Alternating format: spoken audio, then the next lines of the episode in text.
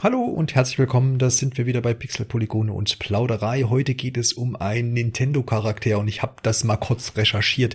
Der fast sein eigenes Volleyballspiel gehabt hätte, auf der Wii hätte man ihn fast in ein Kükenkostüm gesteckt. Er hätte auch mal fast eine Rolle in Sega All-Star Racing äh, gehabt und wäre da mitgefahren. Aber das hat alles anscheinend nicht geklappt, kann man jetzt finden, wie man will. Aber heute geht's um Super Mario und sein neues, altes Spiel Super Mario 3D World Plus Bowser's Fury und das bespreche ich mit Marco, grüß dich. Grüß dich. Und mit Freddy. Hallo, grüß dich.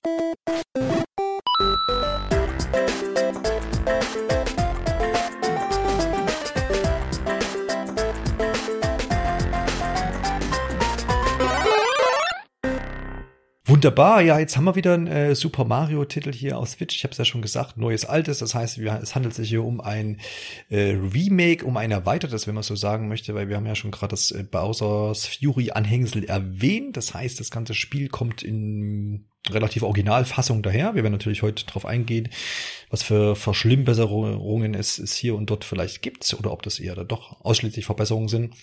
Ähm, also im Wesentlichen Original und dann plus eben diese Erweiterung, von der man bisher zumindest noch nicht so viel weiß. Nintendo hat da, äh, ja, so ich glaube zwei Trailer waren es dann ähm, am Ende in der Essenz äh, rausgehauen. Man wusste, es gibt diese Erweiterung, man hat gesehen, aha, es gibt wohl einen wütenden Bowser, der ziemlich groß ist und äh, Mario muss da irgendwie gegen ankämpfen.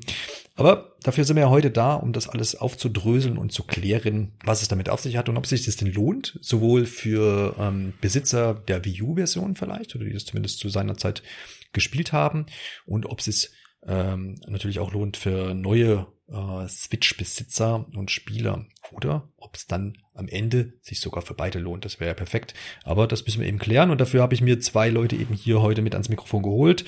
Marco und Freddy, ihr habt ja das Spiel ausgiebig schon gespielt. Ähm, ich gehe aber an der Stelle noch mal kurz auf das Original ein, denn da kann man vielleicht auch mal, äh, kann man ja schon einhaken. Habt ihr das jeweils gespielt gehabt? Wart ihr da äh, groß angetan von? Freddy, vielleicht magst du mal anfangen. Ähm, also ich habe es tatsächlich, ähm, muss ich gestehen, nicht gespielt gehabt. Also ich hatte mal ähm, hin und wieder bei ein paar Freunden, glaube ich, so zwei, drei Level halt gespielt gehabt, ähm, aber das Spiel nicht selbst besessen. Äh, insofern ja, bin ich da jetzt ganz frisch praktisch dran gestartet. Ja, ich hatte das Spiel für die Wii U, aber ich hatte die Wii U allgemein sehr spät und das war dann eines der letzten Spiele, die ich mir dafür besorgt habe. Ich glaube, ich habe die ersten drei Welten gespielt und dann einfach aufgehört. Ich kann nicht mehr sagen, woran es lag. Vielleicht war einfach die Wii U nicht mehr interessant genug, weil ich hatte eigentlich Spaß damals. Aber dementsprechend bin ich jetzt auch als relativer Neuling an die Neufassung rangegangen. Ja, das ist doch interessant. Ich habe das damals, äh, ich habe es auch bei weitem, glaube ich, nicht durchgespielt, aber schon relativ weit. Habe jetzt aber auch nur noch dunkle Erinnerungen dran. Ich hatte meinen Spaß, das weiß ich noch. Im November 2013 erschienen, also ist auch schon ein paar Jährchen her und ist ja auch so das ähm, einzige 3D-Mario auf der Wii U äh, gewesen, wenn man es als, ja, es ist ein 3D-Mario, ne? also man kann es ja gleich dann nochmal aufdröseln aber hat halt nicht diese freie Erkundung wie zum Beispiel jetzt in Galaxy oder in Odyssey, wo man ja doch sich sehr frei bewegen kann, gerade jetzt in Odyssey. Ähm, das ist da so ein bisschen der kleine Unterschied. Das ist eher vergleichbar mit äh, den New Super Mario Bros. oder klassischen Mario-Teilen, plus halt in der 3D-Welt, wo ich aber zum Beispiel die Kamera nicht, nicht, nicht, frei, nicht komplett frei drehen kann. Ähm, und das, das Konzept, was man da eben auch aus den klassischen Marios übernommen hat, ist ja, dass ich, sage ich mal, eher kurze Level habe und die irgendwie ein zentrales tragendes Element haben, wo ich paar Geheimnisse entdecken kann und dann geht's ab ins nächste Level. Ja. Also man ist da weit weg von äh, irgendwelchen Oberwelten oder großen, groß angelegten Leveln, was ja mh, einfach zwei verschiedene Konzepte äh, sind und ich hab's damals eigentlich auch sehr gemocht, dass es so kurz und knackig ist weil du natürlich dann einfach äh, zwischendurch mal so ein paar Ründchen spielen kannst. Deswegen finde ich es eigentlich auch ganz gut, dass das jetzt auch auf die Switch geportet wird. Haben ja viele auch gefordert und ist ja auch schon immer wieder Gerüchte halber ähm, in Erwähnung gewesen, äh, weil es natürlich auch was für unterwegs natürlich dann äh, ist einfach, ne, was man zwischendurch mal einlegen kann. Großes äh, Toho Wabohu waren natürlich auch mal die Katzen. Da gab es Leute, die fanden es nicht so gut. Viele mögen es und lieben es. Ja, vielleicht ist, hängt das einfach damit zusammen, ob man Katzen mag oder nicht. Aber Mario kommt auch ins Katzenkostüm, kann dann dadurch zum Beispiel Bäume hochklettern oder Gegner so direkt ähm, mit äh, im Nahkampf quasi attackieren. Und wenn man da auch noch mal ein bisschen drauf guckt, ist ja auch die, ne, auch wie die Wii U und auch die Wii U, äh, die Wii U und auch die Wii waren schon immer Multiplayer-Konsolen, die, Switch natürlich auch. Und es war aber dann letztendlich das erste 3D-Mario in dem Sinne, was man äh, auch da im Mehrspieler spielen konnte, mit bis zu vier Leuten gleichzeitig auf dem Bildschirm. Das war auch so ein bisschen Novum und es hat auch Spaß gemacht. Ne? Also von daher war das eigentlich ein rundum cooles Spiel, hat auch äh, hohe Wertungen bekommen, 93 der Durchschnitt bei äh, Metacritic, der Vergleichsseite da. Und äh, eigentlich eine runde Sache. Aber das Problem ist, es ist halt ein Wii U-Spiel gewesen, ne, Marco? Ja, ich, ich weiß nicht, genau, woran die Wii U gescheitert ist. Weil im Endeffekt hatte sie ja fantastisch. Also, Spiele. ich erklär's dir mal. Nee, nee. Nein, aber ich finde, sie hatte einen unglaublichen Spielekatalog. Gerade wenn du jetzt schaust, was alles schon auf die Switch rübergebracht wurde. Eigentlich ist jedes Spiel davon großartig, aber die Konsole an sich hat einfach nicht funktioniert. Oder nicht so, wie Nintendo sich vorgestellt hat. Es war einfach alles zu klobig. Aber vielleicht ist das ja jetzt gerade das Schöne. Man sieht es ja eigentlich mit jedem Spiel, das von der Wii U auf die Switch gebracht wird, dass es jetzt auf der Switch erfolgreicher ist. Also die Verkaufszahlen teilweise zum Launch schon überbietet. Und von daher, ich glaube, die Wii U stirbt jetzt endgültig, denn das ist ja so einer der letzten großen Titel, die rübergebracht wird. Ja, wird auch dann langsam dann eine Konsole, die man jetzt, sage ich mal, wenn, wenn man jetzt da irgendwie so zehn Jahre weitergeht und man überlegt, ja, ah, ich müsste mir eigentlich mal so ein paar Nintendo-Konsolen, ein paar alte zulegen, kann man dann irgendwann fast die Wii U auslassen, weil es die Spiele ja eben halt alle für die Switch gibt. Ähm, also zumindest, wenn sie die äh, Lücken da noch füllen, die da jetzt vielleicht noch sind. Ja, ähm, aber dennoch, äh, ich glaube, du hast vorhin gesagt, zweitmeistverkauftes Spiel äh, genau. auf, der, auf der Wii U es, es, es war natürlich für die Wii U, also gerade im Verhältnis ein Riesenerfolg. Das war nun mal auch die Zeit, wo sich viele allgemein große Spiele für die Wii U gewünscht haben. Es kamen ja sehr viele kleinere Spin-off-artige Sachen. Und hier haben sich die Leute auch erst aufgeregt, weil alle haben auf Galaxy 3 gewartet oder was auch immer für die Zukunft von Mario sein sollte. Und dann kam im Endeffekt der Nachfolger zu 3D Land, was ich geliebt habe auf dem 3DS. Aber man wusste halt von Anfang an, es wird wieder ein kleinerer Titel. Dann kam er raus, war dann aber doch ein großer Erfolg wieder. Obwohl er sich ja zum Start im Vereinigten Königreich hinter Neck platzieren musste. Und damit habe ich Neck für diese Episode erwähnt. aber Neck war dann wahrscheinlich zu dem Zeitraum äh, ein Launch-Titel der PS4, ne? Ja. Deswegen so, so, so gefragt, weil es gab ja nichts anderes außer naja, Killzone, glaube Platz 13. Also. ja, aber. Äh. ich, ich glaube damals, weil wenn du die heute die Verkaufscharts ansiehst, jetzt vielleicht nicht unbedingt Europa, aber sonst überall, die wird ja von der Switch dominiert. Und damals war es dann schon ein Wunder, wenn Wii U-Titel das in die Top 10, Top 10 geschafft hat. Ähm, von daher, es waren gute Verkaufszahlen. Ich glaube aber in Japan hatte sich zum Start tatsächlich nicht so gut verkauft, aber über die Zeit hinweg dann besser. Nur deswegen ist es, wenn du dir jetzt halt die großen Mario-Spiele so auflistest, die dann großer Erfolg waren, die alle gespielt haben, dann taucht das jetzt nicht gerade unter den ersten fünf auf. Ja, das stimmt, aber das ist, glaube ich, immer, also die, über die, die Mario-Spiele, über die man halt wirklich spricht, noch Jahrzehnte, sind halt aber tatsächlich ja dann immer diese 3D-Marios, also im Sinne von mhm. ne, große Welt, Galaxy, äh, Odyssee und dergleichen. Ne? Und du hast ja eben schon erwähnt, ich glaube, glaub, Galaxy kam, also zumindest Teil 2 2010 raus und dann äh, ne, 2013, dann jetzt äh, 3D World äh, ja, ich verstehe es natürlich, wenn da Leute irgendwie gesagt haben, sie hätten gern eher wieder sowas Galaxy-mäßiges, irgendwas mit Erkundung und tralala. Aber letztendlich hat ja Nintendo jetzt auch in den letzten Jahren geschafft, einfach beide Lager so ein bisschen zu bedienen. Und das finde ich eigentlich auch gut, den Wechsel. Zumal das ja dann alles trotzdem gute Spiele sind, sind halt einfach ein bisschen anders angelegt. Von daher bin ich da, bin ich da zufrieden. Großes Vermächtnis war ja noch aus dem Spiel, ähm, Captain Toad. Freddy, jetzt hast du ja wahrscheinlich, also das ist ja vielleicht in dem Punkt interessant, ähm, hast du Treasure Tracker für die Switch oder für die Wii U dann gespielt gehabt? Nee. Oder hast das, äh, nee. Das heißt, ich bin praktisch wirklich komplett äh, neu hier eingestiegen, also auch was äh, Captain Toad anging.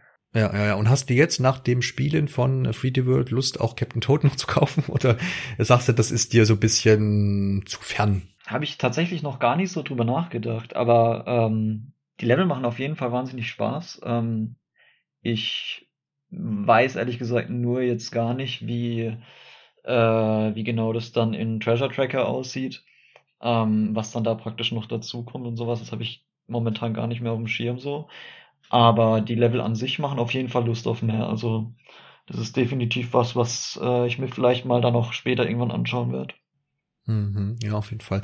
Hat ja äh, nicht ohne Grund dann auch ein eigenes Spiel bekommen. Das äh, kann, man, kann, man, kann man sich schon mal angucken, das stimmt. Wie hast du denn, äh, Fredi, die, die Ankündigung jetzt von äh, 3D World so wahrgenommen? Hast du eher gesagt, äh, schon wieder ein Port? Oder hast du gesagt, auch eigentlich ist das genau das, der Port, den ich jetzt haben wollte? Also ich habe mich ehrlich gesagt echt super gefreut, weil ich, äh, wie der Marco eben auch gesagt hat, bei, für sich äh, eben auch ein wahnsinniger Fan von äh, 3D Land war auf dem 3DS. Also das ist absolut eins meiner Lieblings-Mario-Spiele, ähm, weil ich eben gerade so diese Verknüpfung von 2D und 3D, ähm, das da eben sehr gut gemacht war, fand ich, ähm, so toll fand. Und äh, das jetzt praktisch nochmal auf der Switch in neuem Gewand und mit äh, neuen Elementen, die äh, ich eben von der Wii U ja auch noch nicht kannte. Hm. Ja, mir ist diesen Gedanke gekommen, da muss dann Marco einhaken, weil der, der, glaube ich, der, der am breitesten aufgestellteste ist, was äh, Videospielwissen angeht jetzt in unserer Reihe. Ähm, das Konzept von 3D World und auch von 3D Land ist ja in dem Sinne schon einzigartig. Das, der Gedanke kam jetzt, weil Freddy gesagt hat, naja, das ist halt diese, äh, diese diese Portierung letztendlich von diesem 2D-Gedanken, der ja ganz klar abgesteckt ist eigentlich bei Nintendo, was die Mario-Spiele anbelangt, und das aber dann jetzt auf dieses 3D-Land World umgemünzt, was ja wirklich gut übertragen ist, aber nicht diese Freiheit. Wenn ich jetzt sage 3D-Plattformer, denkt man an was völlig anderes. Also dann denke ich an Ukulele, äh, irgendwie an Benjo Kazooie und halt an Galaxy und so weiter. Aber ich würde jetzt nicht an ein, an ein Spiel denken, was wie 3D Land und 3D World ist. Also ist das schon ein eigenes, ein, eigene, ein bisschen eine Nische, die Nintendo da vielleicht auch mit bedient, Mango? Es ist eine sehr gute Frage. Ich habe mir die Frage nie gestellt. Also, ich glaube, es ist einfach, also so linearere 3D-Titel gibt es ja. Ähm, hm. Das originale Lucky's Adventure zum Beispiel oder Lucky's World, ich weiß ah, gar nicht. Ja, so ja, ja, weiß, meinst, ja, von Microsoft, ja. Jo, das war noch bevor, also als sie noch bei Facebook oder beziehungsweise bei Oculus waren. Hm. Ähm, da war das Original halt sehr, sehr klassisch aufgebaut. Und allgemein bei vielen VR-Spielen hast du es heutzutage. Von damals weiß ich nicht, ähm, ob das schon so populär war. Es gab bestimmt verschiedene Spiele, aber Nintendo hat, denke ich mal, nicht gesagt, okay, wir machen jetzt genau sowas, sondern äh, so wie ihr beide schon gesagt habt, einfach wir bringen die 2D-Mario-Spiele in 3D. Und man kann ja nicht mal sagen, es ist jetzt linearer, weil Galaxy 1 und 2 waren auch lineare Spiele.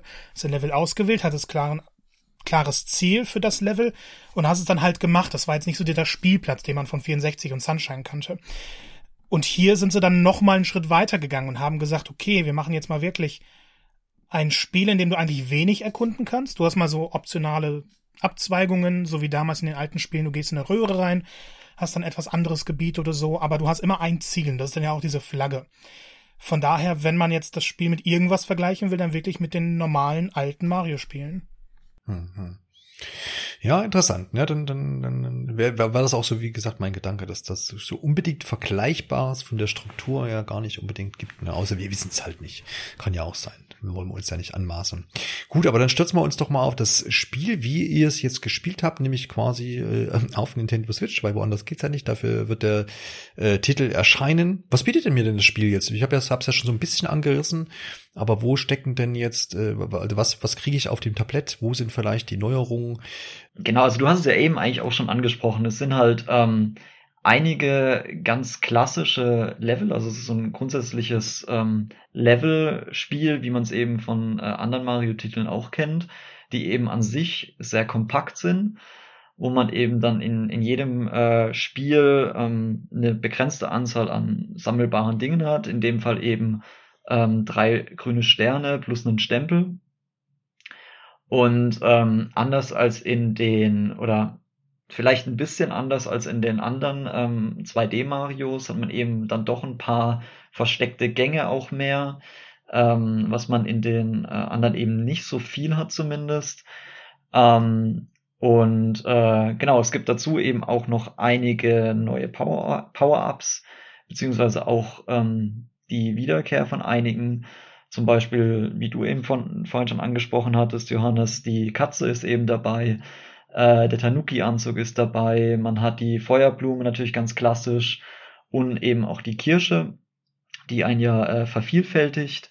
ähm, wodurch eben nochmal ganz neue ähm, Rätsel auch äh, hinzukommen. Ja, ich würde noch kurz bei den Leveln ein bisschen einhaken äh, weil die von der Designphilosophie eben auch an die klassischen Titel erinnern.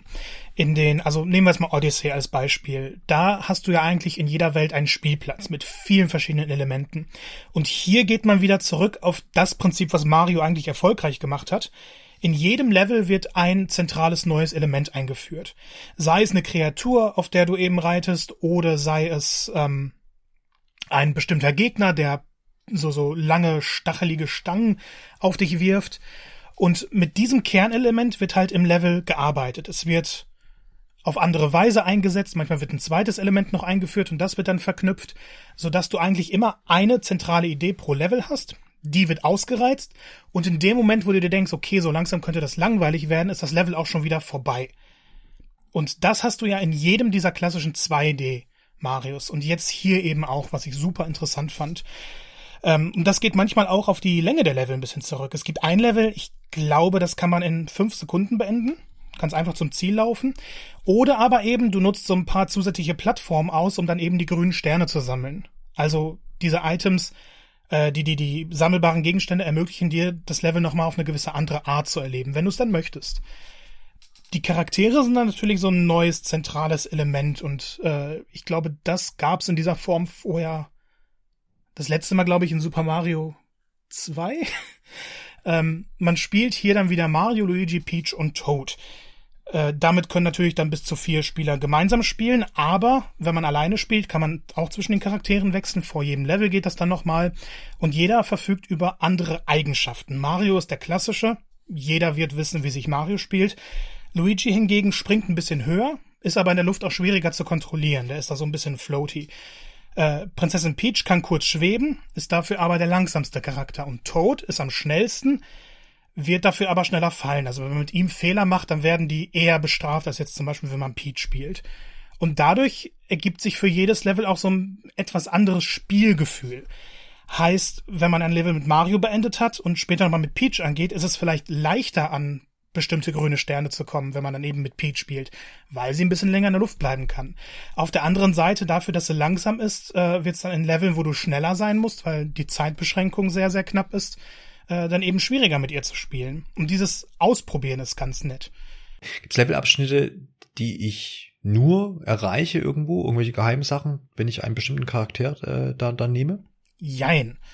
Ähm, an sich Levelbereiche oder so so allgemein ist das Spiel dafür ausgelegt, dass man alles mit allen Charakteren erreichen kann. Es gibt aber ab und zu in Leveln bestimmte Schalter. Dadurch kriegst du vielleicht mal einen Stempel oder so. Und auf diesem Schalter ist dann immer ein Symbol für eine der, einen der vier Charaktere. Es war zum Beispiel in einem Level, da bin ich mit Mario durchgelaufen und da war halt so ein Peach-Schalter. Und da war der Stempel versteckt. Durfte ich nicht betätigen, musste ich also zum Ziel laufen, dann das Level nochmal starten mit Peach und konnte dann eben alles sammeln. Aber so große optionale Bereiche habe ich zumindest noch nicht da entdeckt. Hm. Die, die, die Charaktere sind immer dann schon aus dem Original übernommen worden und auch die Fähigkeiten, die du jetzt erwähnt hattest. Also da ist jetzt keiner hinzugekommen oder irgendwie weg, weggenommen worden. Genau, das sind alles dieselben. Das heißt auch, kleine Spoilerwarnung, ähm, dass man Rosalina freischalten kann. Damit hat man dann insgesamt fünf Charaktere. Die ist dann nochmal besonders interessant, weil sie einen Nahkampfangriff hat und äh, einen Doppelsprung ausführen kann. Dafür dann aber dieselben Schwächen wie Peach hat. Und äh, wenn sie ein Power-Up annimmt, ist halt dieser Nahkampfangriff dann auch wieder weg. Mhm. Ja, interessant. Also es ist so, wie, wie, wie hast du das, äh, Friede, gespielt? Hast du, bist du da eher der klassische Typ, der sagt, es ist ein Mario-Spiel, spiele Mario durch? Oder bist du jemand, der da sagt, nö, begrüße ich, ich spiele das jetzt mal mit Luigi? Also, oder probierst du es eher aus? Also ich habe äh, gerade am Anfang eigentlich auch fleißig durchgewechselt. Ähm, mhm. Ich hatte, äh, lustig, dass der Marco das eben erwähnt hat, ähm, denn ich habe äh, natürlich das immer äh, so gut abgepasst, dass ich immer gerade in den Leveln, wo es dann diese Schalter gab, natürlich den falschen Charakter ausgewählt hatte. Ähm, das ging dir vielleicht ähnlich. Ähm, genau so. Ja. Und äh, ja, ansonsten ähm, so im Nachhinein, äh, jetzt wo ich dann eben auch das Spiel ähm, fertig gespielt habe, ähm, muss ich eigentlich sagen, dass ich Mario tatsächlich am angenehmsten immer noch fand. Äh, Luigi äh, habe ich auch ganz gern gespielt, ähm, einfach weil es die sag ich mal, klassischsten Charaktere vermutlich sind und das so ein Stück weit Gewohnheitssache war. Hm. Aber jetzt wirft sich mir eine riesige Kluft auf und ich habe, jetzt fällt mir auf, wir haben was ganz Wichtiges vergessen. Wenn man jetzt Mario, Luigi, Peach und Toad wählen kann, wer wird denn dann entführt und was ist überhaupt passiert? Das müssen wir schon noch in einem Satz zusammenfassen, wenn es geht. Aber ihr könnt euch auch eine Viertelstunde Zeit nehmen für die Story. Ja, so, so die kleinen Pixie-Feen, die werden hier eingeführt. Ich glaube, sie heißen Pixies. Ähm, und die haben dann eine Macht, die Bowser für sich beanspruchen will. Deshalb hat er alle davon entführt, klassisch in die Welten verteilt. Und im Endeffekt ist das die Abwandlung davon, dass er Peach entführt, aber Peach diesmal nicht entführen darf, weil sie ja spielbar ist. Ähm, es bleibt also auf dem Niveau der normalen Teile. Es gibt storymäßig nichts Überraschenderes. Das kam mir jetzt gerade, ne, dass man ja zumindest, äh, um das hier vollständig abzudecken, dass man das ja noch erwähnen könnte. Aber ist ja gut, dann wissen wir ja, was hier das Schicksal äh, quasi ist und warum die vier jetzt da äh, unterwegs sind. Das ist ja schon wichtig zu wissen. So, jetzt sind wir ja auch wieder bei der Zahl vier und ich habe ja vorhin schon angerissen, es ist auch äh, möglich, das Spiel mit anderen Leuten ähm, äh, lokal und diesmal auch erstmals online äh, spielen zu können. Das heißt, man flitzt dann da und hüpft und springt durch die Level maximal mit vier Leuten. Ich kann mich dunkel erinnern, dass ich das ähm, auf der Wii U ab und zu mal ein bisschen ausprobiert habe und so, aber mir hat das nicht so sehr getaugt, wie es noch ähm, in den 2D-Spielen ähm, war, in New Super Mario Bros. Da war das dann, da, da, da das habe ich schon groß gefeiert, dass man das zu zweit oder auch mit mehreren Leuten spielen konnte. Was natürlich auch oft einfach ausgeartet ist im Sinne von, man hat gar nicht zusammengespielt, sondern eher gegeneinander, aber die, die, man hatte die Option, ne, je nachdem, wie man das halt machen wollte. Und ich weiß, dass das bei 3D World auch interessant war, aber aus irgendeinem Grund haben wir, haben wir das damals nicht weiterverfolgt, das, das irgendwie im Kooperationsmodus weiter zu bestreiten und so. Ich weiß nicht genau, woran es lag, aber ihr könnt ja jetzt aufklären, ob das schon Sinn macht, ob das, ob, ob das ein Spiel ist, was man schön zu zweit bestreiten kann oder auch von mir aus zu viert. Oder vielleicht präferiert er ja auch eher so eine Koop-Variante und sagt, naja, zu viert ist, kann man mal machen, aber es macht wahrscheinlich nicht Sinn, die Story jetzt zu viert zu spielen. Weiß ich nicht. Aber da könnt ihr aufklären. Ich weiß, dass sich ähm, Freddy viel auch mit dem Online-Modus bisschen auseinandersetzen konnte. Der hat ähm, mit der PR-Abteilung von Nintendo spielen dürfen. Es gab da so äh, Anspielslots. Und vielleicht fangen wir einfach damit auch an, äh, mit dem Online-Modus, weil das ist ja nun mal das Neue. Wie hat's denn geklappt? Äh, und macht es aus, äh, aus deiner Sicht Sinn, das auch online vielleicht spielen zu können? Ja, also geklappt hat super. Ähm, also äh, da gab's auch jetzt eigentlich ähm, keine äh, irgendwie Lags oder sonst was. Also das hat eigentlich wunderbar flüssig, zumindest mal, zumindest mal im äh, Zweispieler-Modus ähm, funktioniert. Äh, zu viert ähm, konnte ich es jetzt bisher noch nicht ausprobieren. Ähm, da wäre dann die Frage natürlich, ob das da genauso flüssig bleibt oder ob das da dann eher zu ähm, irgendwelchen Problemen führt. Ähm, es macht auf jeden Fall Laune. Also ähm, da kommt dann natürlich auch so ein Stück weit so eine, so eine Party-Komponente ähm, mit rein, wenngleich halt auch ganz anders als jetzt äh, bei irgendwelchen ähm, Super Smash Bros. Spielen oder sowas, wo das natürlich ein deutlich ähm, zentralerer Bestandteil ist, sage ich mal. Ähm, und äh, es gab auch tatsächlich halt nur so ein paar ähm, Passagen, wo ich sagen würde, äh, da hat es jetzt wirklich gelohnt, ähm, dass wir da zu zweit unterwegs waren ähm, wo es dann so ein paar Rätsel gab, wo man diese ähm, Kirschen praktisch aufsammeln musste und dann mit vier Charakteren praktisch auf einer Plattform stehen musste. Und es war natürlich ein bisschen einfacher dadurch, weil nur jeder halt ähm, eine äh, Kirsche praktisch essen musste. Ähm, ansonsten ähm, spielt sich eigentlich sehr, sehr ähnlich halt wie im äh, Einzelspielermodus auch.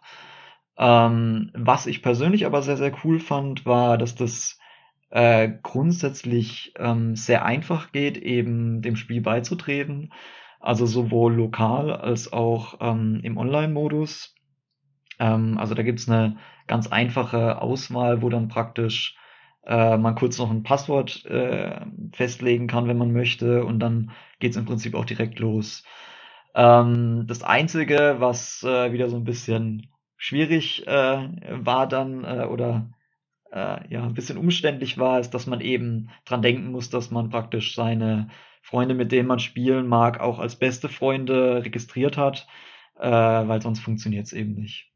Guter Hinweis natürlich an der Stelle, dass man das dann mit beachtet. Ich glaube, es gab immer mal wieder Spiele, wo man das mit einstellen musste unter seinem eigenen Profil unter Freunde. Irgendwo kann man das festlegen mit so einem kleinen Sternchen, genau. glaube ich, beste Freunde. Und dann steht dem aber dann ja nichts mehr im Weg. Genau. Wie, wie würdest du das Spiel einschätzen? Wir wissen seit äh, äh, äh Nintendo Gedenkenzeiten, dass wir auf der Switch und auch auf allen anderen Konsolen bisher keinen eigenen Voice Chat irgendwie hatten. Also ist es ein Spiel, wo du sagst, naja, es wäre schon geil, sich absprechen zu können, oder sagst du, nee, eigentlich flufft das so auch ganz gut? Also ich würde sagen, dass es eigentlich auch so ähm, gut funktioniert. Ich meine, klar ist es immer schöner, wenn man halt auch die Stimme von den anderen dabei hört und sich so ein bisschen absprechen kann, aber das ist hier absolut nicht notwendig. Also ähm, wie gesagt, es gibt jetzt wirklich nur ganz wenige Passagen, wo man vielleicht ein bisschen kooperieren sollte.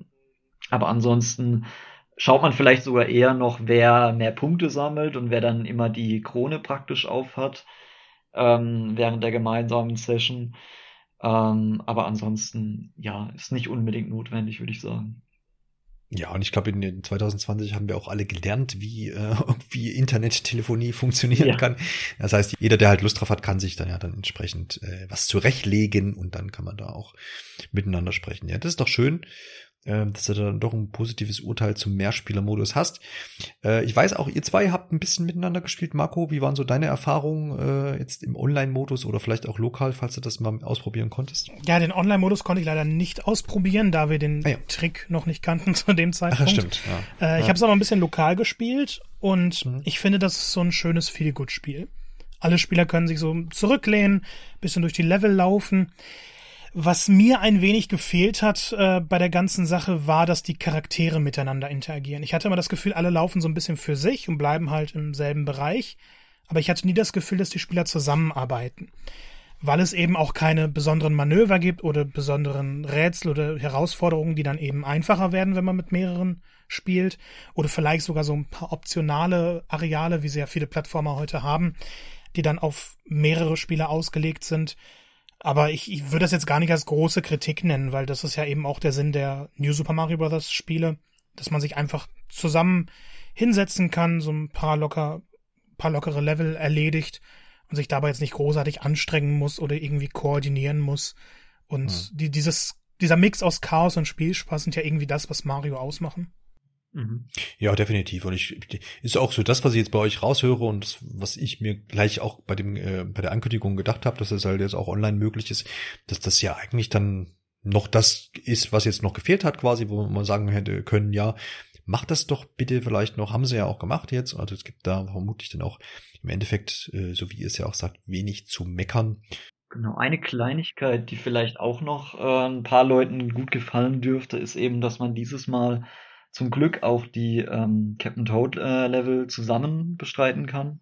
Das heißt, äh, da ist es dann nicht mehr so, dass eben nur einer praktisch das durchführen muss und alle anderen schauen zu praktisch, ähm, mhm. sondern das geht jetzt auch zusammen. Ähm, ich habe selbst gar nicht gespielt. Ich weiß nicht, Marco, bist du da im lokalen Koop zu gekommen, auch mal ähm, so ein Captain Toad Level auszuprobieren?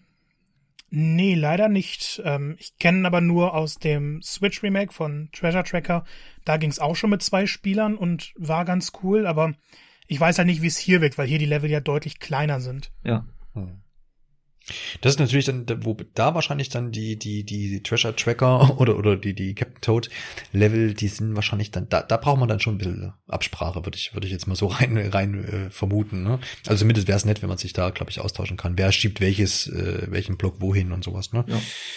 Ist, ist wahrscheinlich da dann äh, vielleicht dann schon wichtiger. Aber gut, find, ist ja auch das, jetzt, wie du schon sagst, ein Punkt, der ähm, dann auch zeigt, dass man auch hier ähm, bei diesen, bei diesen, diesen Toad-Leveln ähm, weitergedacht hat oder zu Ende gedacht hat und gesagt hat, naja, dann könnte man da doch auch noch den Mehrspieler reinpacken. Und dann ist das doch eine runde Sache, was das anbelangt. Sehr gut. Ja ich meine, worauf wollen wir hinaus? Wir wollen natürlich auch auf die Neuerungen vor allem vom, von diesem Spiel hinaus. Vielleicht könnt ihr ein bisschen ähm, erstmal drauf eingehen, was man denn am ursprünglichen Spiel gemacht hat, weil da hat man tatsächlich was gemacht. Man ist es ja fast nicht gewohnt, ja. Man, man denke nur an Pigment 3 zum Beispiel, äh, wo ja doch einige Leute erboost waren, fast schon, ähm, weil letztendlich so fast nichts Neues oder zumindest nichts Nennenswertes Neues äh, da ge geändert wurde. Muss man ja auch nicht immer unbedingt, aber das ist ein anderes Thema. Kann man sich in der Pigment 3 Folge vielleicht einfach mal anhören. Aber man hat hier am wesentlichen Spiel und tatsächlich damit auch eigentlich am Gameplay oder an der, an, am, am, ja, am wesentlichen Spiel dann doch ein bisschen ein paar Stellschrauben noch gedreht, was ja auch nicht unbedingt üblich jetzt ist, ne, Marco? Ich war völlig überrascht. Es gab ja bei den ersten Trailern schon so die Vermutung, dass die Charaktere schneller sind. Und das ist erstmal, ich denke mir, hä? Äh, gab's das schon mal, dass einfach das Spieltempo in so einem Plattformer erhöht wurde? Äh, fand das ganz, ganz komisch. Und dann habe ich angefangen zu spielen und man merkt, die Charaktere sind schnell und es bleibt aber sehr präzise und sehr, sehr flüssig. Und diese Schnelligkeit sorgt dafür, dass diese Abschnitte, in denen vielleicht etwas wenig passiert, viel schneller vorbei sind. Und relativ schnell kommt einfach ein wahnsinnig tolles Spielgefühl auf. Das, ich empfehle jedem, das mal auszuprobieren. Habe ich nicht erwartet. Und ich habe dann noch mal meine Wii U angeschlossen und äh, die Disc eingelegt und da mal in das originale Spiel äh, reingeschaut. Und plötzlich kam es mir so vor, als ob ich in Zeitlupe spielen würde. Und man merkt gerade bei diesem Spiel, das Tempo tut ihm gut. Es ist eine Sache, die ich so nicht erwartet hätte und ich, das wäre auch nicht unter meiner Liste der Forderungen gewesen. Ähm, nee, aber es ist so, so, eine, so eine klassische Sache von, wenn man sie hat, dann merkt man erst, wie gut sie ist. Ja, sehr cool. Also das war, das auch wie du sagst, das war auch ein Punkt, wo ich dann überrascht war, als ich das gelesen habe allein, wo ich dachte, hey, hat man sowas schon mal gemacht? Vielleicht ja, aber man hätte es einfach nicht erwartet, wie du auch gesagt hast. Nun hätte es wahrscheinlich auch nicht äh, eingefordert. Aber umso schöner ist doch, dass es jetzt eben mit da ist. Und ich nehme an, jetzt Fredi, du hast wahrscheinlich jetzt ähm, das auch positiv aufgenommen, aber du hast jetzt halt den, den, den direkten Vergleich ja nicht gehabt. Ne? Genau, ähm, ich bin halt auch schon die ganze Zeit so am überlegen, woran das vielleicht lag, dass eben beim Wii U, bei der Wii U-Version das Spieltempo halt dann doch ähm, ein gutes Stück langsamer war. Ähm, und kann mir halt vorstellen, dass, dass das vielleicht ein Stück weit auch an diesem, an dieser Verschiedenartigkeit von ähm, den Charakteren lag, weil du natürlich mit äh, Toad dann sowieso schon schneller bist ähm, dass das vielleicht dahingehend so ein bisschen die Überlegung war, dass man es nicht zu schnell machen will. Ich muss auch tatsächlich sagen, dass ähm, Toad da eigentlich der einzige Charakter zwar war, aber dass ich mit dem ab und zu dann doch ein bisschen Probleme hatte, an manchen Stellen den kontrolliert zu steuern. Ähm, ansonsten kann ich das absolut, aber absolut bestätigen, dass sich das ähm, super vom Spielfluss anfühlt. Also gerade mit Mario und Luigi, die ich auch am meisten gespielt habe, ähm, fühlt sich das super flüssig an und passt auch vom Spieltempo. Nur bei Toad kam es mir teilweise ein bisschen zu rasant fast vor, ja. Ne, Finde ich sehr, sehr interessant, weil bei mir waren tatsächlich Mario und Toad die Lieblingscharaktere. Okay. Und gerade an Toad mochte ich, dass ich mit dem in super Spielfluss kam und der hat sich für mich fast am präzisesten angefühlt. Aber deswegen ist es ja toll, dass man diese vier beziehungsweise fünf Charaktere hat, Absolut. weil jeder Spielstil damit so bedient wird und man wird seinen Lieblingscharakter haben. Und wenn das nicht bei jedem eben derselbe ist, dann umso besser. Genau. Hm. Kann natürlich, kann ja auch wieder ein Punkt sein. Also zum einen wollte ich sagen, dass äh, das sicherlich eine Sache von Gewöhnung ist. Ich denke mal, wenn man ja dann, keine Ahnung, halbe, dreiviertel Stunde, paar Level mit Toad gespielt hat, dass man sich da vielleicht auch reinfinden kann, ne? weil du hast ja vorhin gesagt, du hast äh, oft gewechselt.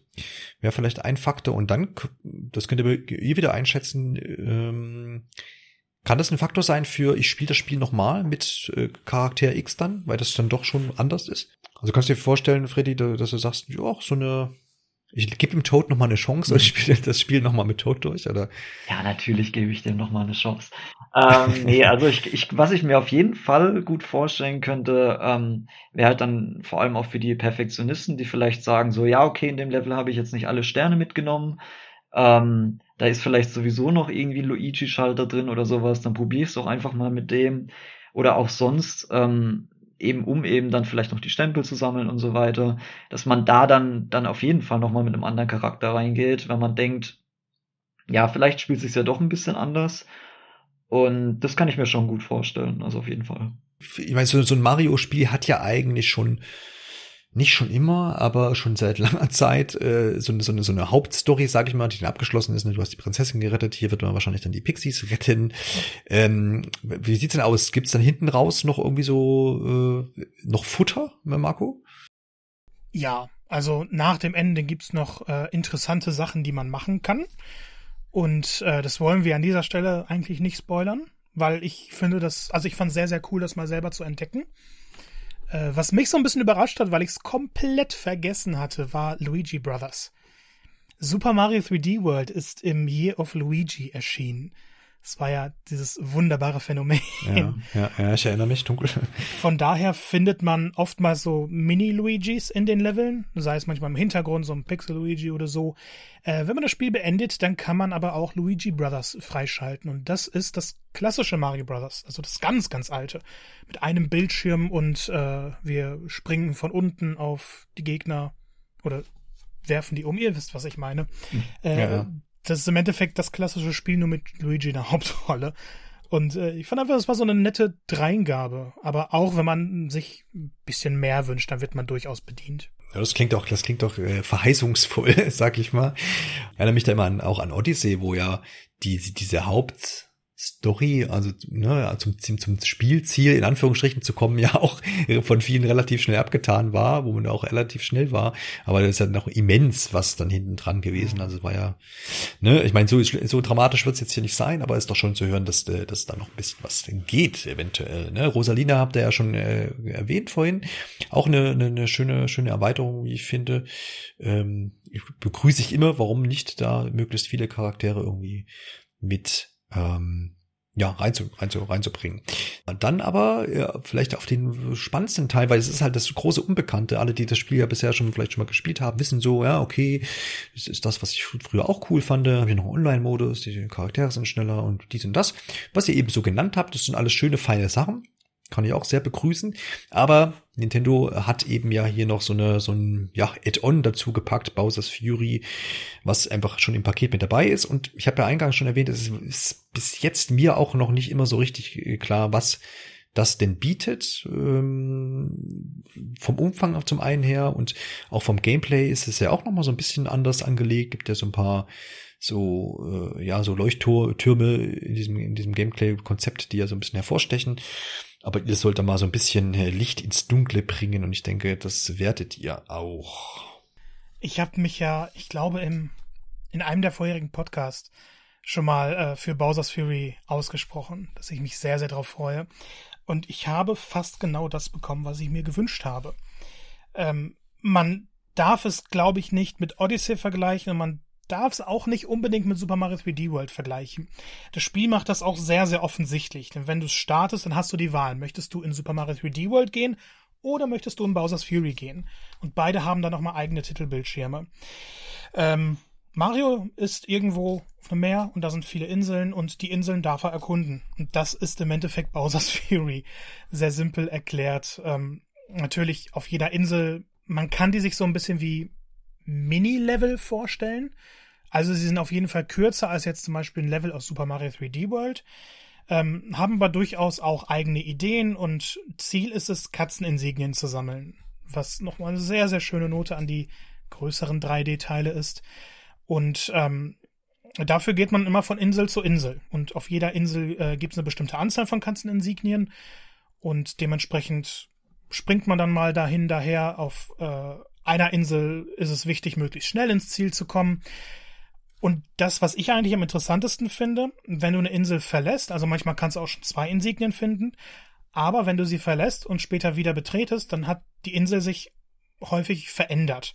Also sind auf einmal neue Level-Elemente drin, die dich dann eben zu einer anderen Katzeninsignie führen. Von daher ist es dann schon das Gefühl einer offenen Welt. Du kannst frei zwischen den Inseln wechseln, du kannst sehr, sehr viel erkunden. Die Inseln sind halt, obwohl sie relativ linear gestaltet sind, ähm, oft kleine Spielplätze, in denen du auch mal zum Beispiel nach unten fallen kannst und da dann irgendwas Neues entdecken kannst. Es ist also genau das, was ich mir gewünscht habe. Dieser Mix aus 3D World und Odyssey, ohne sowohl das eine als auch das andere zu sein. Ähm, das große, große Ziel ist es eben, die Insignien zu sammeln und dadurch eine Giga-Katzenglocke zu aktivieren. Dadurch, also durch die normalen Katzenglocken verwandelt sich ja Mario und Katzen-Mario und hier wird er dann eben zu Giga-Katzen-Mario und kämpft gegen Giga-Bowser noch irgendwas im Namen. Man kann sich das dann so wie ein Kaiju-Kampf vorstellen. Du hast zwei riesige Charaktere, die auf dieser Welt und die Inseln sind dann auf einmal ganz klein, gegeneinander kämpfen. Und das ist sehr, sehr cool und ich war überraschend fasziniert davon, wie beeindruckend das alles war. Wie läuft denn so ein, so, ein, so ein Kampf ab? Kann man dazu was sagen, Freddy? Also wie ist das? das Klassische, ich versuche irgendwie äh, Bowser auszuschalten oder mit welchen Mitteln arbeitet man denn da? Mm, also es ist im Grunde also es ist schon ein Stück weit ähnlich wie die normalen Bowser-Kämpfe, aber was ich zum Beispiel sehr, sehr cool fand, war eben, dass die ähm, Inseln an sich eben auch mit einbezogen werden in den Kampf. Das heißt, du kannst halt beispielsweise, wenn Bowser dich mit einer ähm, Long-Range-Attacke angreift, kannst du praktisch einfach dich verstecken hinter einem äh, Berg oder hinter einem Turm und äh, wirst dadurch praktisch geschützt. Und wenn du kurz davor bist, zum Beispiel zu verlieren, dann äh, spawnt praktisch dann nach einer Weile auch wieder diese Katzenglocke. Das heißt, du hast praktisch auch die Option, da nochmal so ein Comeback zu machen. Und äh, das fand ich eigentlich sehr cool. Also äh, mal abgesehen davon, dass ich glaube ich, äh, wenn überhaupt, äh, mal diesen einen Knochenbowser in, ich weiß gerade nicht mehr welchem Spiel gesehen hatte, aber ansonsten glaube ich noch nie so einen Badass-Bowser gesehen habe.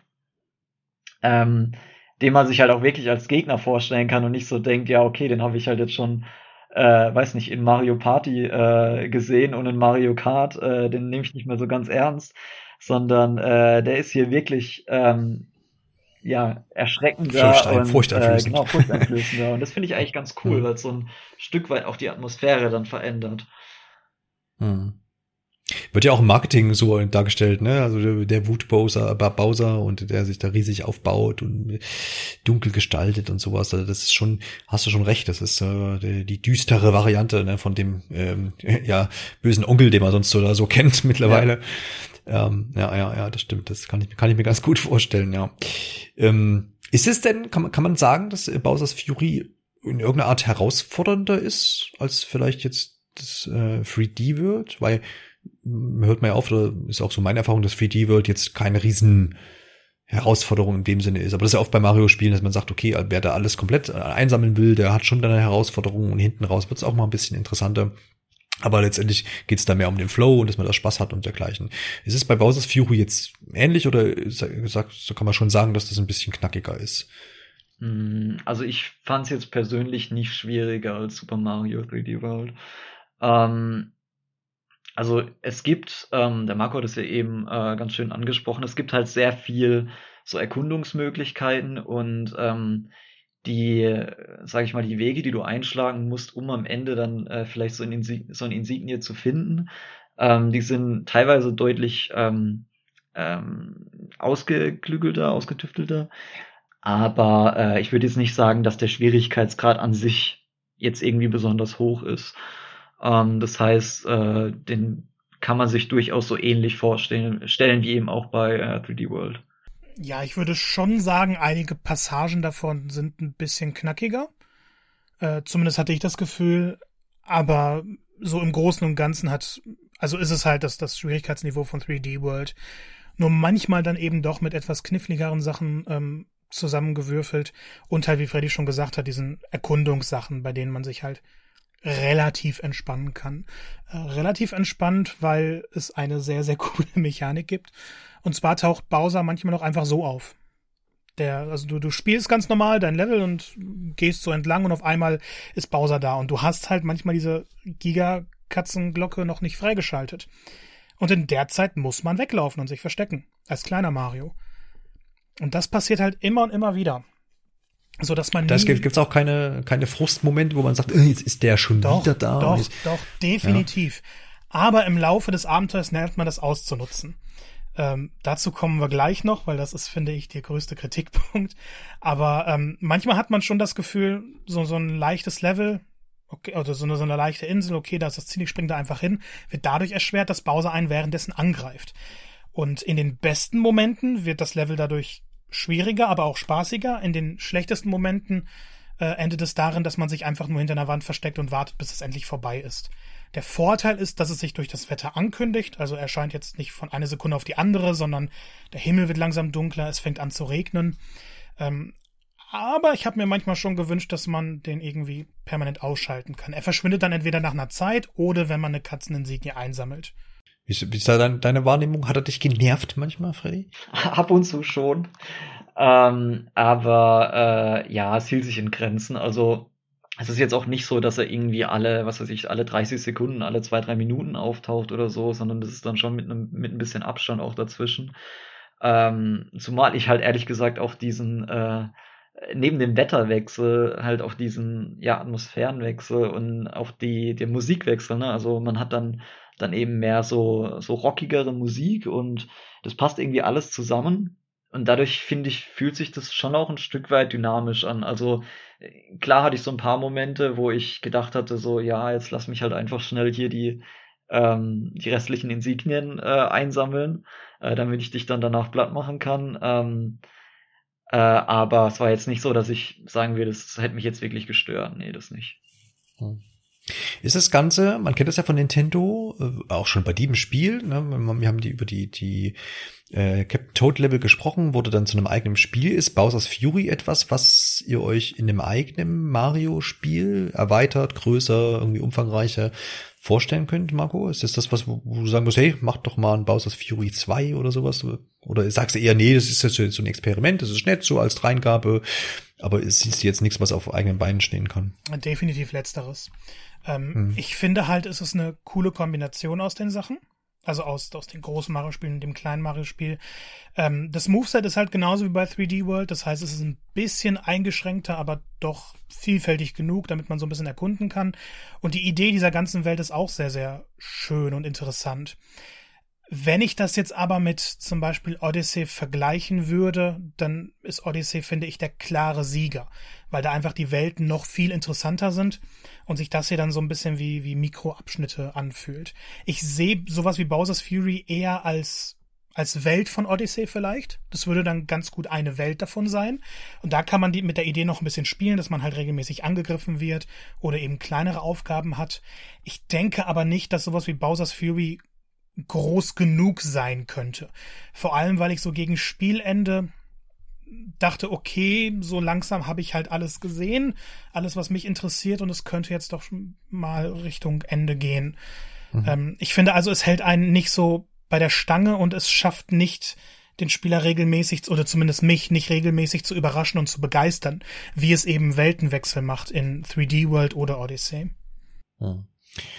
Findest du es aber äh, in, in der Form, wie es jetzt eben da ist, als, als Erweiterung, als zusätzliches Leckerli für alle, die das Originalspiel vielleicht schon hatten, äh, findest du es dann angemessen, so wie es jetzt umgesetzt ist, oder ja. sagst du dann, dann auch, ja? Sehr, sehr sogar. Also als, als Add-on finde ich es perfekt, weil das, was es ist, ist sehr, sehr gut. Ähm, ich meinte damit nur, wenn man das jetzt noch größer gestalten würde, dann würde der Reiz verloren gehen. Aber so, wie sie es umgesetzt haben, finde ich, ist es eine tolle Sache. Es ist eine Dreingabe, die halt nicht nur eine extra Welt ist oder so, das war ja so der offensichtlichste Gedanke, was es vielleicht werden könnte, sondern es ist doch schon eine Sache mit neuen Ideen, mit sehr viel Ambition und etwas völlig Neues für das Mario-Universum. Ähm, also ich denke sogar, es ist gut genug, dass Leute, die 3D World schon kennen und jetzt vielleicht nicht ganz der Idee abgeneigt sind, da nochmal äh, reinzuschauen, dass Bowser's Fury definitiv ein Kaufgrund sein könnte für das Spiel. Auch wenn es von der Länge jetzt natürlich nicht mit einem vollwertigen Titel mithalten kann. Ja, ja, ja klar. Ja, dann hätte man es wahrscheinlich auch dann wirklich ausgelagert ne? und da nicht irgendwie mit, mit, ein, mit einfließen lassen. Ja. Ein, ein kleines Problem hatte ich dann doch mit der ganzen Mechanik, was Bowser angeht und mit dem Erkunden, denn es gibt spezielle Bowser-Blöcke in dem Spiel. Die sind auf so gut wie jeder Insel vertreten und die kann nur Bowser mit einer bestimmten Attacke zerstören. Und anfangs fand ich das noch ganz interessant, denn wenn Bowser auftaucht, dann hat man tatsächlich ein Ziel, zu dem man hingehen kann. Denn wenn er die Block Blöcke zerstört, dann ist da oft eine Insignie hinter. Und so je weiter das Abenteuer vorangeschreitet ist, desto mehr hatte ich das Problem, okay, ich muss jetzt an dieser Stelle warten, bis Bowser auftaucht, damit er mir diesen Block zerstört. Denn wenn ich jetzt auf eine andere Insel gehe und da mein normales Level weiterspiele, dann schaffe ich es nicht rechtzeitig wieder zu diesen Blöcken zu kommen. Und gerade so im späteren Verlauf nerven die mich einfach, denn ich habe zumindest noch keine Möglichkeit gefunden, die ohne Bowser zu zerstören. Auch als äh, riesiger Mario nicht. Und das ist so das einzige Level-Element, das finde ich deplatziert ist. Die Idee dahinter ist gut, aber je länger man spielt, desto nerviger werden diese Blöcke. Abgesehen davon fand ich aber wirklich jede Idee, die eingebracht wurde, sehr, sehr nett, hilfreich, schön, spaßig, wie auch immer man es nennen will. Ja, ja. Ja, das klingt doch nach einem, nach einem, nach einer schönen Sache, so wie ihr es jetzt auch dargestellt habt, dass man sagt, okay, man hat, man hat jetzt halt diese, diese Erweiterung, nennen wir es einfach so, und die bietet eine ganze, ganze Handvoll äh, neue Sachen und auch Sachen, die man jetzt vor allem auch vorher aus anderen Mario-Spielen vielleicht noch nicht kannte. Das heißt, man hat hier wirklich äh, ein bisschen was Frisches dann auch reingebracht. Und äh, wenn ihr auch sagt, das kann schon für den einen oder anderen auch dann eben das, das, das äh, Fünkchen sein, um zu sagen, hey, komm, ich spiel, kauf mir das Spiel jetzt, auch wenn ich vielleicht schon das äh, 3D World schon mal abgeschlossen habe vor paar Jahren. Und so geht's da mir eigentlich auch, wo ich jetzt sag, Ne, ich bin mir nicht ganz sicher, ob ich es mir gekauft hätte, wenn es jetzt diese Erweiterung nicht gegeben hätte. Eher nicht, denke ich. Aber jetzt, ich habe jetzt Lust, einfach da reinzugucken und, und mir das anzuschauen, was ihr jetzt beschrieben habt und das selber mal zu erleben. Und das ist dann schon der Grund. Und ich nehme dann eben auch gerne nochmal das, das Hauptspiel in dem Sinne auch gerne nochmal mit, auch mit diesen kleinen Ergänzungen, die ihr jetzt eben genannt habt. Und äh, da habe ich dann schon, habe ich Bock drauf. Also das haben sie da jetzt schon äh, gut gemacht. Weil jetzt zum Beispiel, das muss ich wieder erwähnen, ähm, auch weil es bei Weitem äh, kein schlechtes Spiel ist, oder eher ein sehr gutes Spiel ist. Pikmin 3 ist jetzt auch ein Spiel, wo ich gesagt habe, ja, ich, ich hätte schon nochmal Lust und so, aber irgendwie habe ich es ja schon gehabt und es ist ja nun nicht wirklich Neues drin und so. Und dann und so ist es dann auch dazu gekommen, dass ich es bis heute nicht gekauft habe. Und ich glaube, es wird es auch nicht mehr tun. So, dann eher, wenn es dann ein neues Pikmin gibt. Ne? Ähm, was jetzt hier einfach anders ist. Und ich denke, da hat vielleicht Nintendo dann, ähm, man kann jetzt nicht sagen, daraus gelernt, weil dazu ist der Abstand äh, zum Release von Pikmin 3 viel zu klein, aber hier haben sie es einfach besser gemacht, würde ich jetzt zumindest schon mal äh, urteilen, ohne es selbst gespielt zu haben. Aber es macht zumindest den Eindruck. Aber das bleibt jetzt eben noch ähm, für euch übrig zu sagen, naja, ist das ganze Paket, was ich jetzt hier bekomme, äh, ausschließlich für Neulinge des Spiels interessant, weil die sagen, ja, die kriegen halt ein, ein, cooles Hauptspiel und noch eine coole Erweiterung dazu und dann freut man sich. Oder ist, ist es tatsächlich so, wie ich jetzt vielleicht angerissen habe, äh, man kann auch sagen, ja, nee, auch für alte Hasen kann man sich ruhig nochmal angucken. Ähm, klar, sind immer subjektive Sachen. Aber Fredi, wie geht's denn dir? Ähm, für, für wen würdest du denn das Spiel äh, sehen? Für, für, für wen sprichst du da eine Empfehlung aus? Also da ich ja selbst vorher ähm, den Wii U-Teil nicht ähm, gespielt habe, ist es natürlich ein Stück weit eine, ähm, eine Mutmaßung, äh, die ich hier äußere. Aber ich äh, glaube vor allem auch, wenn man sich den zeitlichen Abstand anschaut, ne? also ähm, 3D World kam halt äh, 2000 13 ja, glaube ich, raus, im, im November, wenn ich es richtig weiß. Äh, das heißt, es ist jetzt auch tatsächlich schon eine ganze Weile her. Und ähm, ich glaube, dass es jetzt vor allem auch ähm, mit den ähm, paar Änderungen, die eben auch das, das Hauptspiel ja schon hat, also dass eben ähm, die Charaktere ein bisschen schneller sind, ähm, dass man die äh, Captain Toad Level zusammenspielen kann, dass man Online-Multiplayer hat. Also ich glaube, allein das macht schon Spaß und äh, das wäre auf jeden Fall für Neulinge äh, schon ein super Grund, ähm, sich das mal genau anzuschauen. Ähm, und ich würde auch sagen, dass eben durch Bowser's Fury, was eben einfach auch so ein ähm, super ähm, in sich geschlossener Teil ist, ähm, durch den man halt so ein bisschen, auch wenn man möchte, halt variieren kann. Das heißt, man kann halt dann zum Beispiel irgendwie zwei Level im Hauptspiel, äh, im äh, 3D World halt machen und dann zu Bowser's Fury ähm, switchen und so weiter. Und dann hat man halt dann auch so nochmal zusätzlich Abwechslung. Ähm, insofern ähm, würde ich auf jeden Fall sagen, das lohnt sich nicht nur für Neulinge, sondern auch eben für die, die hier äh, nach den äh, einigen Jahren hier äh, praktisch nochmal Lust auf ein bisschen was Neues und ein bisschen was Altes haben. Marco, du kannst jetzt sagen, ich schließe dich dem äh, ich, ohne ich weitere Worte an. Ja, ich kann so unterschreiben, es war perfekt gesagt. Sehr gut. Ähm, ein Aspekt, der mir jetzt gerade noch eingefallen ist, weil du es jetzt erwähnt hast, was ja auch immer mh, mm, für viele ein Faktor ist, dass ich sage, okay, ich habe so ein älteres Spiel und jetzt kommt es halt nochmal auf eine neue Konsole. Ähm, Gibt denn da äh, technisch äh, gesehen äh, groß auf, auf, auf ein großes, äh, großes, große Aufpolierung oder ist das schon eher das, was man, was man von der äh, Wii U-Version gewohnt ist? Zumal man aber hier auch sagen muss, dass die Wii U-Version jetzt ohne Tadel lief, so während ich, ich mich da erinnere. Marco, hast du da irgendwie, äh, war das überhaupt ein Punkt, mit dem du dich beschäftigt hast oder sagst du, hm? Ja, darauf habe ich schon gewartet. Ähm weil mich der technische Aspekt ein bisschen schockiert hat. Super Mario 3D World läuft perfekt. Handheld, TV-Modus, wunderbare 60, hatte keine Bugs, keine Abstürze. Ähm, es lief genauso, wie ich es mir wünsche von einem Mario-Spiel. Bowser's Fury sah anders aus. Ich habe es zuerst gespielt und war eigentlich zufrieden damit. Habe ich auf 3D World gewechselt und gemerkt, okay, das läuft irgendwie flüssiger. Bin dann zurück zu Bowser's Fury gegangen und habe dann erst richtig realisiert, okay, das sind 30 FPS. Odyssey hatte 60 FPS. Von daher war ich völlig überrascht und wusste nicht so ganz, was los war.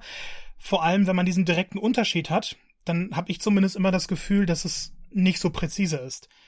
Dass sich das Spiel irgendwie ein bisschen verzögerter spielt. Dem ist nicht so, aber diesen Eindruck gewinne ich dann immer. Das Interessante bei Bowser's Fury, es spielt sich nur im Handheld-Modus mit 30 FPS. Im TV-Modus äh, sind wunderbare, wunderbare 60 FPS. Und da läuft es dann genau so, wie man es erwarten würde. Ähm, ich habe es aber komplett im Handheld-Modus durchgespielt und dann später nur herausgefunden, okay, am PC, äh, am, am TV ist es völlig anders. Von daher ist es so ein, so ein merkwürdiges Gefühl. Vielleicht liegt es an der Größe der Welt, dass es eben im Handheld-Modus äh, dann nicht mit 60 FPS läuft. Es gibt keine Ladezeiten im Bowser's Fury, also halt die, die am Anfang einmal und dann kannst du überall hingehen, ohne Ladebildschirm zu sehen. Ähm, ja, bin ja. mal gespannt, ob Nintendo danach im Nachhinein noch ein bisschen was anpasst, ob es so bleibt. Ähm, aber wer das beste Erlebnis mit Bowser's Fury haben möchte, der sollte dann wahrscheinlich am TV spielen. Ja, ist glaube ich auch so ein, so ein Ding, was ich wahrscheinlich machen würde, wegen riesiger Mario, riesiger Bowser, also ab auf einem riesigen Fernseher im besten Fall. Ja, genau, was ich noch gelesen habe, äh, ist zumindest, aber das ist man mittlerweile schon gewöhnt, deswegen hat es wahrscheinlich keiner noch äh, erwähnt, dass auch die Auflösung im TV-Modus äh, zur Wii U dann nochmal gesteigert wurde. Da gab es nämlich keine 1080p. Äh, in 3D-World, davon spreche ich jetzt, äh, das ist aber jetzt hier auf der Switch wohl möglich, zumindest was hier erste Berichte äh, aus dem Hause Eurogamer und Co. so sagen. Ja, ne, also dann ist es doch das aber, was man eher gewohnt ist äh, bei der Switch, dass man im TV-Modus schon mal mit 1080p rechnen darf bei seinem hauseigenen Nintendo-Titel. Jo, dann haben wir doch die technische Seite auch noch ähm, beleuchtet und ich denke auch, dass vielleicht nochmal hervorzuheben, was du halt sagst, dass das Hauptspiel vor allem ähm, ähm, ne, eine ganz, ganz runde Sache ist. Auch da ist also auch in meiner Erinnerung ein Spiel, was keine Fehler groß aufwirft oder irgendwas oder irgendwelche grafischen Ausreißer da irgendwie darbietet. Also das äh, ist eher dann so ein äh, Spiel aus dem Hause Nintendo, was äh, auch dem Namen dann würdig ist und das Seal of Quality dann verdient hat. Dann sind wir doch schon am Ende hier quasi unserer Besprechung von Super Mario 3D World plus Bowser's Fury. Und ich entnehme ja nochmal euren Worten äh, kurz zusammengefasst eine doch Empfehlung, ne? Äh, wirklich ein Spiel, was man sich vielleicht nicht entgehen lassen sollte. Vor, allem dann nicht, wenn man es noch nie spielen konnte aus irgendwelchen Gründen. Gibt's aber wahrscheinlich Leute, die jetzt dennoch noch sagen, ja, okay, und damit gehen wir ein bisschen äh, weg noch vom eigentlichen Spiel. Ähm, jetzt haben wir wieder so ein, so ein, so ein Viewport da, der ist zwar gut gelungen und da haben sie auch ein paar neue Sachen noch mit reingestopft, alles schön und gut. Äh, dann gibt's aber im April dann schon wieder irgendwie, was gibt's? Äh, Pokémon, New Pokémon Snap ist ja auch so ein olles Spiel, was man da nochmal neu zusammengebastelt hat, so ungefähr mal salopp gesagt. Und hm, äh, wie, wie sehen ihr so die ganze Sache? Das würde mich noch interessieren. Das ist, begrüßt ihr prinzipiell die Wii U-Ports durch die Bank weg? Sagt er, ist doch, ist doch cool. Äh, ne, Leute, die die U nicht hatten, können das dann jetzt nochmal ausprobieren. Ist doch eine prima Sache. Erweitert man ja quasi so ein bisschen Abwärtskompatibilität, die halt nochmal Geld kostet. Aber ähm, ist ja, könnte man sagen, ist ja eine schöne Sache, dass man den alten Kram dann nochmal äh, spielen kann. Oder sagt er, na ja, es ist schon eher so eine, so eine, so eine Masche, dass man jetzt sagt, okay, hier dieses Spiel, jenes Spiel, aber so richtig von Grund auf neue Spiele sind es euch zu wenig.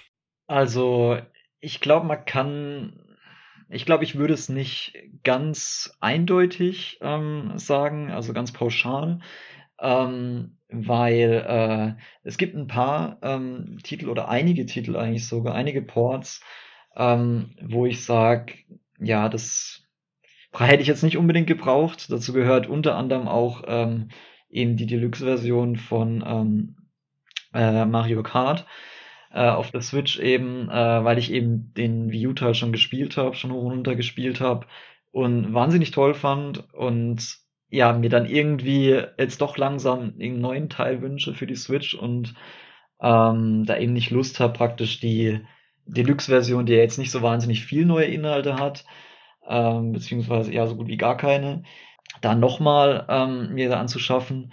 Und genau an der Stelle würde ich halt sagen, so wie es jetzt bei ähm, Super Mario 3D World und Bowser's Fury gemacht ist, so finde ich super. Also wenn man praktisch das eigentliche Spiel nochmal in einer verbesserten Version kriegt und dann vielleicht noch so ein Schmankerl wie Bowser's Fury dazu, dann finde ich es absolut super. Und äh, klar, diejenigen, die sowieso die ähm, alten und trotzdem ja auch einige gute Wii U-Spiele nicht gespielt haben, die werden sich so oder so freuen über die Ports. Ähm, und es ist auch super, aber ich finde so, wie es jetzt halt bei dem Spiel gemacht wird, äh, finde ich es echt super. Nee, ich, ich verstehe nie so ganz die Kritik, wieso es, also, das ist nicht, was Ray gesagt hat, aber ähm, viele meckern ja, ha, schon wieder Wii U-Port und komm, wir wollen neue Spiele. Äh, verstehe ich nie so ganz, weil die Wii U nun mal keine erfolgreiche Konsole war. Und ähm, ich finde den Vergleich immer ganz schön. Mario Kart 8 hat sich 8,45 Millionen Mal auf der Wii U verkauft. Ist damit das meistverkaufte Wii U-Spiel. Äh, es ist jetzt bei ungefähr 30 Millionen auf der Switch. Das heißt, die Nachfrage ist ja da. Und die Leute wollen halt diese Spiele spielen. Die Wii U hatte unglaublich tolle Titel. Also wieso sollte es jetzt schlecht sein, die Spiele nochmal einer, einer größeren Spielerbasis verfügbar zu machen? Auch mit Pikmin 3, mit, mit allen möglichen Sachen. Das finde ich immer gut. Ich habe nur ein bisschen das Problem dabei. Also jetzt finde ich es hier in Ordnung, weil Bowser's Fury nun mal und die Änderung an 3D World ähm, finde ich den Preis gerechtfertigen. Ähm, bei vielen anderen Wii U-Ports ist es dann halt eine 1 zu 1 Neufassung. Also, okay, die Auflösung wurde ein bisschen erhöht. Aber sonst kriegt man genau das gleiche Spiel und dafür wird dann aber nochmal der Vollpreis verlangt. Und das finde ich nicht so ganz fair. Ich finde, da könnte man den Preis doch ein bisschen senken. Dann spricht man vielleicht noch mehr Leute eben an, äh, in die Spiele nochmal reinzuschauen, wenn man sie verpasst hat oder wenn man sie schon erlebt hat. Und äh, ich denke aber, Nintendo hat sich da in den letzten Jahren eben auch verändert, weil jetzt kommt ja jede Neufassung mit neuen Inhalten, manchmal weniger, manchmal mehr. Ähm, und, und von mir aus, ich glaube, jetzt haben sie alle großen Wii U-Titel tatsächlich rübergebracht. Aber ich habe mich immer darauf gefreut, wenn eben Ports angekündigt wurden, weil es mehr Spiele sind und im Hintergrund werden ja neue Ableger immer entwickelt. Bei Mario Kart kann man jetzt streiten, ob der Erfolg von 8 Deluxe der Reihe nicht ein bisschen geschadet hat oder einen Nachfolger nach hinten geschoben hat. Aber ansonsten, ich denke, sie werden an einem neuen großen 3D-Mario arbeiten und um uns jetzt ein bisschen zu vertrösten, haben wir halt ein älteres 3D-Mario in der Neufassung. Mhm. Also immer her mit den Ja, Ports. ich glaube, glaub, das ist auch wirklich ein zentraler Punkt, dass man jetzt dann eben weiß, dass das jetzt keine Ersatzspiele für äh, potenziell neue Spiele sind. Ja, also dass sich das, dass sich das da jetzt nicht gegenseitig irgendwie im, im, im Weg steht, das wäre natürlich dann wirklich ein bisschen, bisschen schade. Das stimmt schon. Aber wie du auch schon sagtest, man, da kann man sich relativ sicher sein, dass Nintendo auch an neuen Sachen arbeitet.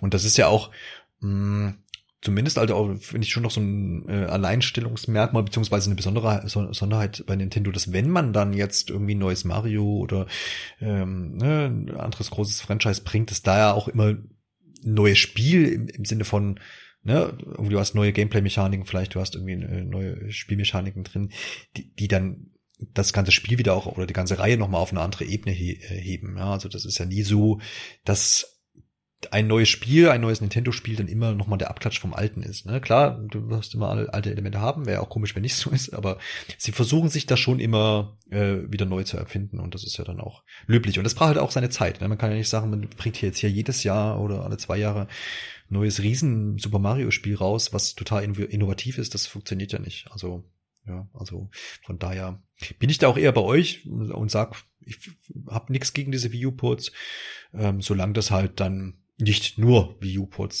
sind, die das ganze Jahr über veröffentlicht werden. Und das ist ja eben nicht, auch nicht so. Ne? Und ihr habt auch genug Aspekte genannt, äh, die einfach dafür sprechen egal ob das jetzt wirtschaftlich aus wirtschaftlicher Sicht ist oder eben aus dieser Sicht, äh, ich hatte keine U und kann das dann nachholen.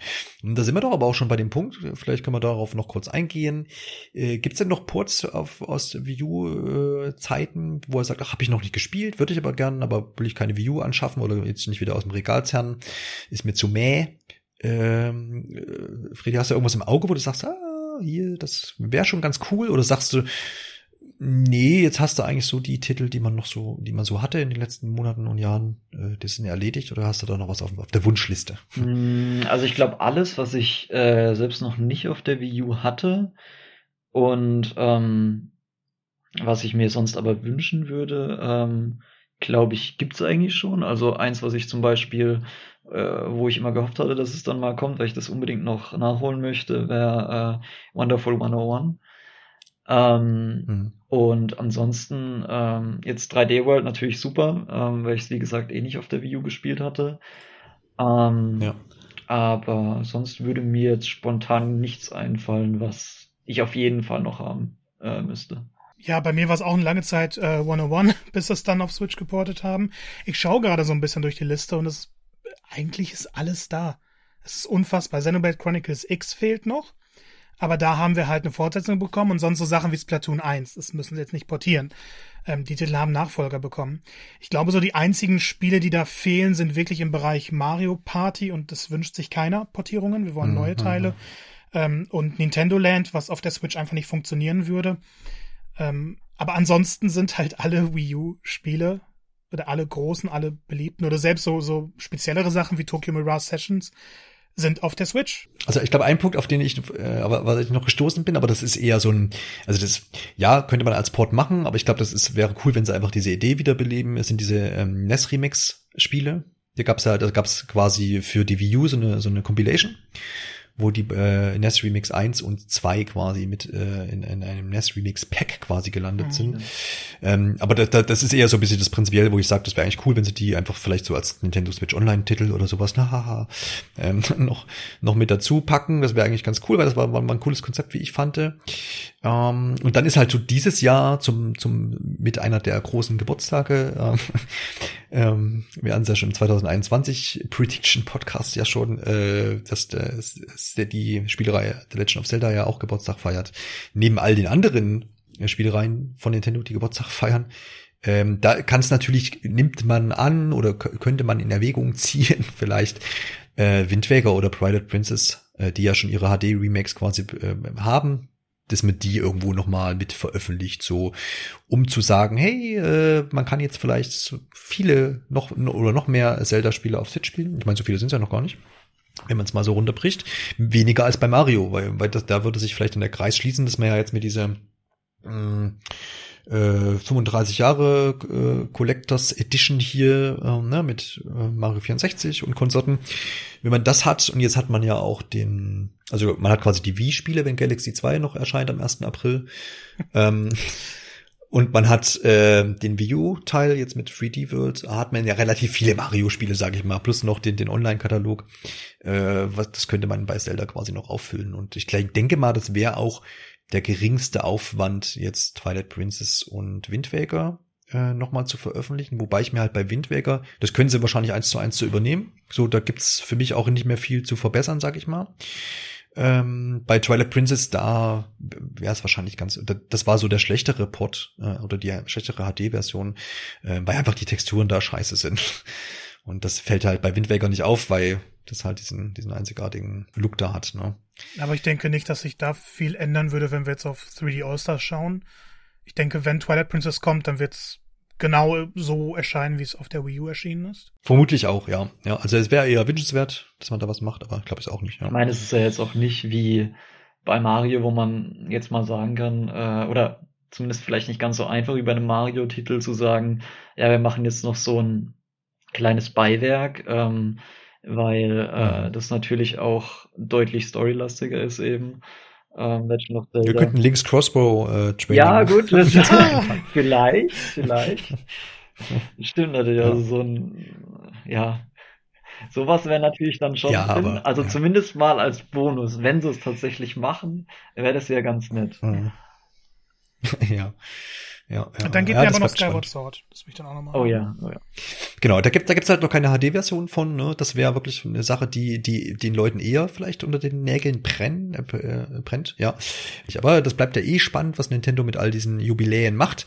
Aber wer da unsere Mutmaßungen, zumindest Markus und meine hören möchte, da sei dann noch auf die Folge von Anfang Januar äh, verwiesen, wo wir nämlich über das Videospieljahr 2021 sprechen und da haben wir, glaube ich, bestimmt 20 Minuten auch über Nintendo gesprochen und was denn alles so möglich ist. Ähm, da wird dann auch Marco oder da gibt auch Marco zum Besten, was er denn von dem Mario Cut Nachfolger hören würde, um den Kreis auch nochmal zu schließen.